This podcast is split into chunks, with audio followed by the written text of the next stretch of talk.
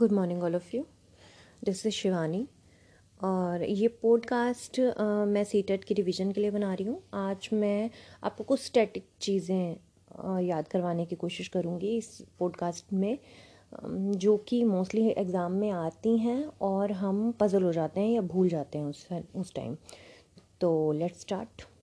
सबसे पहले सर्वशिक्षा अभियान के बारे में आ, करते हैं हम। सर्वशिक्षा अभियान, इंग्लिश में भी इसे Sarva Shiksha Abhiyan S S A कहा जाता है। ये दो हज़ार एक में एक्ट बना था, दो हज़ार एक में, और इसको लागू किया गया था दो हज़ार दो में, ठीक है। और इसके बाद आ, है दो हज़ार दो में ही आ, संशोधन हुआ छियासीवां, ठीक है, छियासी, और दस हमारे जो मौलिक कर्तव्य हैं उसमें एक और कर्तव्य जोड़ दिया गया, जो कि पेरेंट्स का कर्तव्य है, अभिभावकों का कर्तव्य है कि वो अपने बच्चों को स्कूल ज़रूर भेजें, ठीक है। और बाकी आपको ये पता है कि जितने भी हमारे फंडामेंटल ड्यूटीज़ हैं वो इक्यावन ए आर्टिकल में हैं, और ये फंडामेंटल ड्यूटीज़ पहले संविधान में नहीं थी और ये उन्नीस सौ नवासी में उन्नीस सौ नवासी में संशोधन इक्यावन ए आर्टिकल में जोड़े गए और आ, संशोधन से उन्नीस सौ नवासी में जोड़े गए, ठीक है। उसके बाद है राइट टू एजुकेशन। ये दो हज़ार नौ में जो एजुकेशन है उसको एक मौलिक अधिकार बनाया गया दो हज़ार नौ में, मतलब सर्व शिक्षा अभियान दो हज़ार एक में आया है और ये राइट टू एजुकेशन दो हज़ार नौ में, ठीक है। और ये आर्टिकल इक्कीस ए है जिसमें कि मौलिक अधिकार हैं, आर्टिकल इक्कीस ए और में ही राइट टू एजुकेशन है, और ये लागू हुआ है आपका दो हज़ार दस में एक अप्रैल से। इनका सीक्वेंस ऐसे याद रखिएगा क्योंकि इनके सन में बदल हो जाते हैं। एस एस ए दो हज़ार एक में, फिर दो हज़ार दो में पेरेंट्स का जो कर्तव्य जोड़ा गया, एजुकेशन को एक ड्यूटी फंडामेंटल ड्यूटी बना दिया गया, उसके बाद फंडामेंटल राइट एजुकेशन को बनाया गया है दो हज़ार नौ में। स्टैटिक चीज़ें कवर कर रही हूँ तो एक चीज़ का दूसरे से लिंक नहीं होगा। अब हम कर रहे हैं कि जो J N V Jawahar Navodaya Vidyalaya हैं और के वी एस है, ठीक है, केंद्रीय विद्यालय हैं जो आपके। के वी एस के जो स्कूल हैं वो उन्नीस सौ बासठ में खोले गए, ठीक है, और ये पूरे देश में सेम पैटर्न के स्कूल होते हैं, एक जैसे, क्योंकि ये गवर्नमेंट जो अधिकारी हैं नौ सरकारी नौकरी में उनके जब द, तबादले होते हैं तो उनके बच्चों को प्रॉब्लम ना आए एजुकेशन में, स्टडी में, तो इसीलिए ये के वी एस खोले गए थे उन्नीस सौ बासठ में। अब है J N V Jawahar Navodaya Vidyalaya. ये आ, जो कि इंटेलिजेंट स्टूडेंट होते हैं, मेधावी छात्र होते हैं, उनके लिए खोले गए थे और गरीब भी हों, ठीक है। और इसमें रेशो ऐसे है कि पिचहत्तर प्रतिशत जो गाँव के बच्चे हों और पच्चीस प्रतिशत शहर के बच्चे एडमिशन लिए जाते हैं, और सिक्स्थ क्लास में इनके एडमिशन होते हैं, इनका एग्ज़ाम होता है।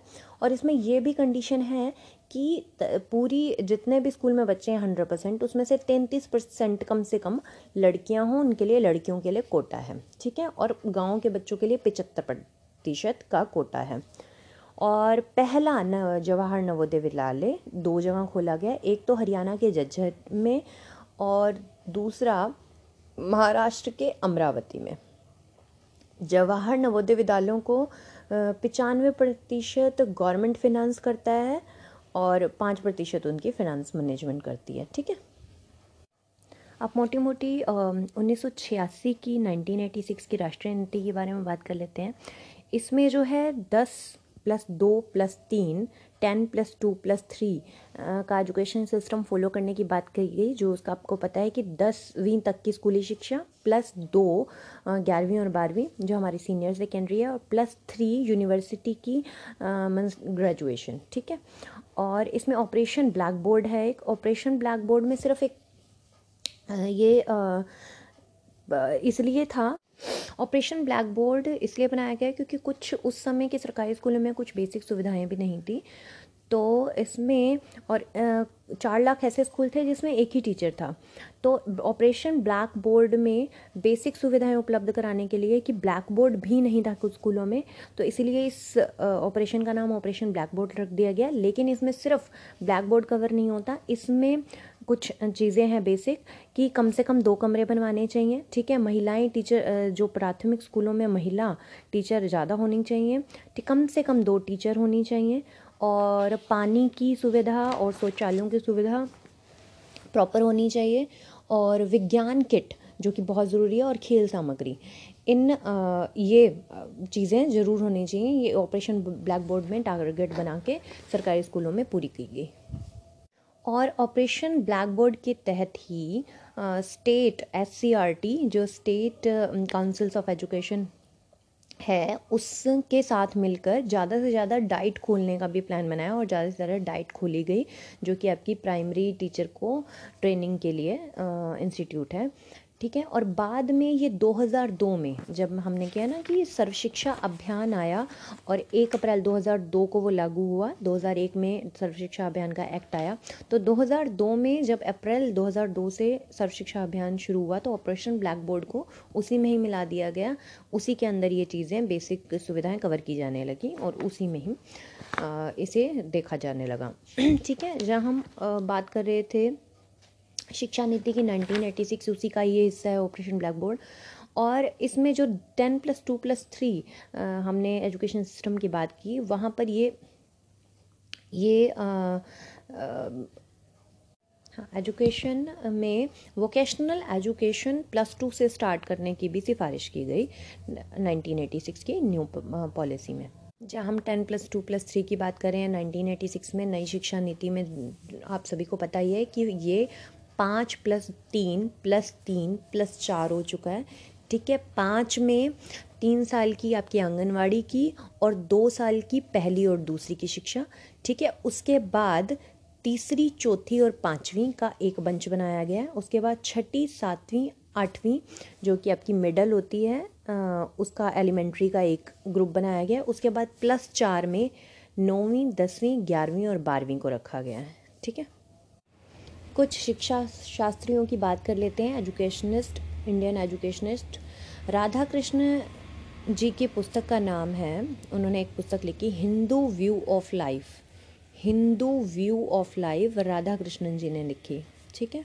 आप इसे ये ऐसे याद कर सकते हैं कि राधा और कृष्ण तो आपको पता है भगवान है, तो हिंदू धर्म में ही राधा और कृष्ण की मान्यता है। तो Hindu view of life Radha Krishna को समझकर ही हम समझ सकते हैं, ठीक है। तो ये ऐसे याद करके आप राधा कृष्णन जी, डॉक्टर राधा कृष्णन जी की ये पुस्तक है हिंदू व्यू ऑफ लाइफ, ऐसे याद कर सकते हैं।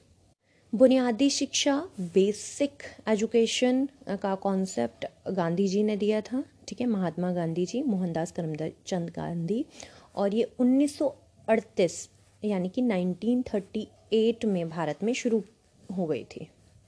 नेक्स्ट है जामिया मिलिया इस्लामिया की स्थापना। जामिया मिलिया की स्थापना जाकिर हुसैन जी ने की थी। जामिया मिलिया इस्लामिया आपको मुस्लिम या उर्दू का नाम आ, समझ में आ रहा है, तो डॉक्टर जाकिर हुसैन इससे याद करें, क्योंकि डॉक्टर जाकिर हुसैन भी नाम मुस्लिम ने, नेम है और वो मुस्लिम है, ठीक है। और ये अलीगढ़ में खोली गई थी। उन्नीस सौ सैंतीस में वर्धा योजना, ये गांधी जी की बुनियादी तालीम को शुरू करने के लिए समिति बनाई थी, और इसकी वर्धा नामक जगह पर जो कि महाराष्ट्र में है, और जाकिर हुसैन जी इसके अध्यक्ष थे उन्नीस सौ सैंतीस मैंने कहा। और उन्नीस सौ सैंतीस में ये वर्धा योजना के समिति के बाद ही उन्नीस सौ अड़तीस में बुनियादी तालीम महात्मा गांधी की शुरू हुई, देश के अंदर लागू हुई। आधुनिक भारत के जनक राजा राममोहन राय को कहा जाता है आधुनिक भारत के जनक, क्योंकि राजा राममोहन राय ने बहुत सारी सामाजिक बुराइयों, कुरीतियों को दूर करने में काफ़ी काम किया। तो इसलिए जो आधुनिक भारत है, जो मॉडर्न है, जो कि स्टीरियोटाइप टाइप्स से अलग भारत, वो राजा राममोहन राय जी का ही स्थापित किया हुआ है। सती प्रथा का उन्मूलन उन्होंने का किया, विधवा विवाह के लिए उन्होंने कानून बनवाया, ठीक है। और उस समय राजा राममोहन राय जी के समय में विलियम बेंटिक जो हैं वो गवर्नर जनरल थे। ये भी क्वेश्चन काफ़ी टाइम आ जाता है। और ब्रह्म समाज की स्थापना भी राजा राममोहन राय ने की। ब्रह्म समाज की स्थापना राजा राममोहन राय। अब बात करते हैं हम स्वामी दयानंद सरस्वती की। उनका मूल नाम, बचपन का नाम था मूल शंकर, मूल शंकर, ठीक है। उन्होंने मूर्ति पूजा का विरोध किया। एक हमने बचपन में स्टोरी सुनी हुई है कि शंकर भगवान के मंदिर में दूध चढ़ाया जाता है और एक छोटा सा बच्चा होता है मूल शंकर तिवारी, और वो रात को ये देखता है कि वो दूध भगवान ने तो नहीं पिया और वो चूहे आकर पी गए। तो वहाँ पर मूर्ति पूजा का विरोध उन्होंने बचपन से ही किया, ठीक है। और सत्यार्थ प्रकाश नामक पुस्तक स्वामी दयानंद सरस्वती ने ही लिखी है। दयानंद सरस्वती का बचपन का नाम मूल शंकर, मूर्ति पूजा के विरोधी, क्योंकि उन्होंने बचपन में ये ऑब्जर्व किया था, ठीक है। और सत्यार्थ प्रकाश नामक पुस्तक उन्होंने लिखी। ब्रह्म समाज की स्थापना हमने पढ़ा, राजा राममोहन राय, मैंने आपको बताया। और आर्य समाज की स्थापना स्वामी दयानंद सरस्वती, आर्य समाज की स्थापना स्वामी दयानंद सरस्वती ने की और अठारह सौ पिचहत्तर में, माफ़ कीजिएगा, अठारह सौ पिचहत्तर में। और अठारह सौ पिचहत्तर में ही जब आर्य समाज की स्थापना हुई है, अठारह सौ पिचहत्तर में ही सर सैयद अहमद खान ने अलीगढ़ में मॉमडन एंग्लो ओरिएंटेड कॉलेज खोला। सर सैयद अहमद खान ने मॉमडन एंग्लो ओरिएंटेड कॉलेज खोला, ठीक है। और इसका नाम आज अलीगढ़ मुस्लिम यूनिवर्सिटी है। तो अगर अलीगढ़ मुस्लिम यूनिवर्सिटी के बारे में भी क्वेश्चन पूछा जाए तो ये स्थापना अठारह सौ पिचहत्तर में हुई और इसका पहले नाम था मॉमडन एंग्लो ओरिएंटेड कॉलेज, और ये खोला गया था सैयद अहमद खान के द्वारा, स्थापना की गई थी इसकी। डी ए वी के स्कूल और कॉलेजेस जितने भी हैं वो स्वामी दयानंद सरस्वती के नाम पर हैं। इनका पूरा फॉर्म है, फुल फॉर्म है इनका दयानंद एंग्लो वैदिक। एंग्लो वैदिक का मतलब है कि एंग्लो मीन्स अंग्रेजी या पाश्चात्य शब्द सभ्यता की भी शिक्षा, और वैदिक मतलब वेदों की भी शिक्षा, दोनों का समीकरण मिश्रित रूप से दी जाए, ठीक है। वेदों की ओर लौटो, ये नारा भी स्वामी दयानंद सरस्वती जी ने दिया। अब चलते हैं हम स्वामी विवेकानंद की ओर। विवेकानंद जी का बचपन का नाम था नरेंद्र नाथ दत्त, नरेंद्र नाथ दत्त। और स्वामी रामकृष्ण परमहंस इनके गुरु थे, ठीक है। और रामकृष्ण मिशन की स्थापना इन्होंने अपने गुरु के नाम पर कलकत्ता में करी अठारह सौ सत्तानवे नाइन्टी सेवन में, ठीक है। अठारह सौ सत्तानवे एटीन नाइन्टी सेवन में रामकृष्ण मिशन की स्थापना किसने करी? स्वामी विवेकानंद जी ने अपने गुरु के नाम पर, क्योंकि ये रामकृष्ण जी के, परमहंस जी के शिष्य थे, और ये इन्होंने करी कलकत्ता में, ठीक है। अठारह सौ तिरानवे ninety three eighteen ninety three Chicago के विश्व धर्म सम्मेलन में भारत का प्रतिनिधित्व किया। और यही ये स्वामी विवेकानंद जी की यही जो वहाँ की स्पीच है शिकागो की, ये बहुत ही मशहूर है, इस पर खूब तालियां बजी। और इन्होंने संबोधित किया brother and sister of America, brother and sisters of America, और इसके विषय में भी काफ़ी क्वेश्चन आ जाता है। और ये शिकागो की जो इनकी स्पीच है ये बहुत मशहूर है और ये विश्व प्रसिद्ध है। रविंद्र नाथ टैगोर,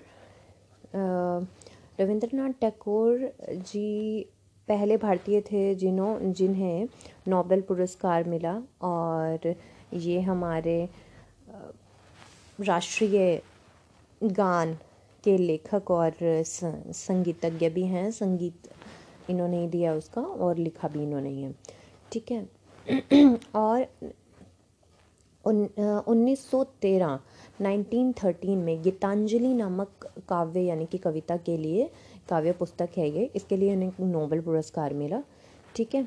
और ये पहले इंडियन तो हैं ही और पहले एशियन भी हैं जिसको नोबेल पुरस्कार मिला, ठीक है। अगर ये पूछा जाए कि पहला नोबेल पुरस्कार किसे मिला, रविंद्रनाथ टैगोर। और नाइनटीन थर्टीन में गीतांजलि नामक काव्य के लिए मिला, और पहले इंडियन भी हैं, पहले एशियन भी हैं। कलकत्ता के निकट बोलपुर बोलपुर नामक जगह पर विश्व भारती नामक इन्होंने एजुकेशन इंस्टीट्यूशन खोला, ठीक है। और अब ये एक विश्वविद्यालय है, यूनिवर्सिटी बन चुका है, ठीक है। और शांति निकेतन भी इन्हीं के द्वारा खोला गया, ठीक है। और वैसे बेसिकली इनके पिता देवेंद्र नाथ टैगोर जी के द्वारा खोला गया शांति निकेतन। शांति निकेतन और विश्व भारती ये दो शैक्षणिक संस्थान जुड़े हुए हैं रविंद्रनाथ टैगोर जी के नाम के साथ। और ये एक फेमस कोट है, शिक्षक उस दीपक के समान है जो स्वयं जलकर स्वयं जलकर दूसरों को प्रकाश देता है। ये रविंद्रनाथ टैगोर जी का, का दिया गया है, जिसमें हम कहते हैं कि teacher is a is a candle who let up others, okay. Kabuliwala कहानी जो भी हम सब ने पढ़ी हुई है बचपन में किसी ना किसी कोर्स में, हिंदी में या इंग्लिश में, तो ये भी रविंद्रनाथ टैगोर जी के द्वारा लिखी गई है। चलिए आज के लिए इतना ही, आ, क्योंकि ज़्यादा लंबा पॉडकास्ट मैं नहीं करना चाहती हैं, ताकि छोटा छोटा पॉडकास्ट बने और आपकी रिवीजन स्पीड अप हो, ओके, बाय।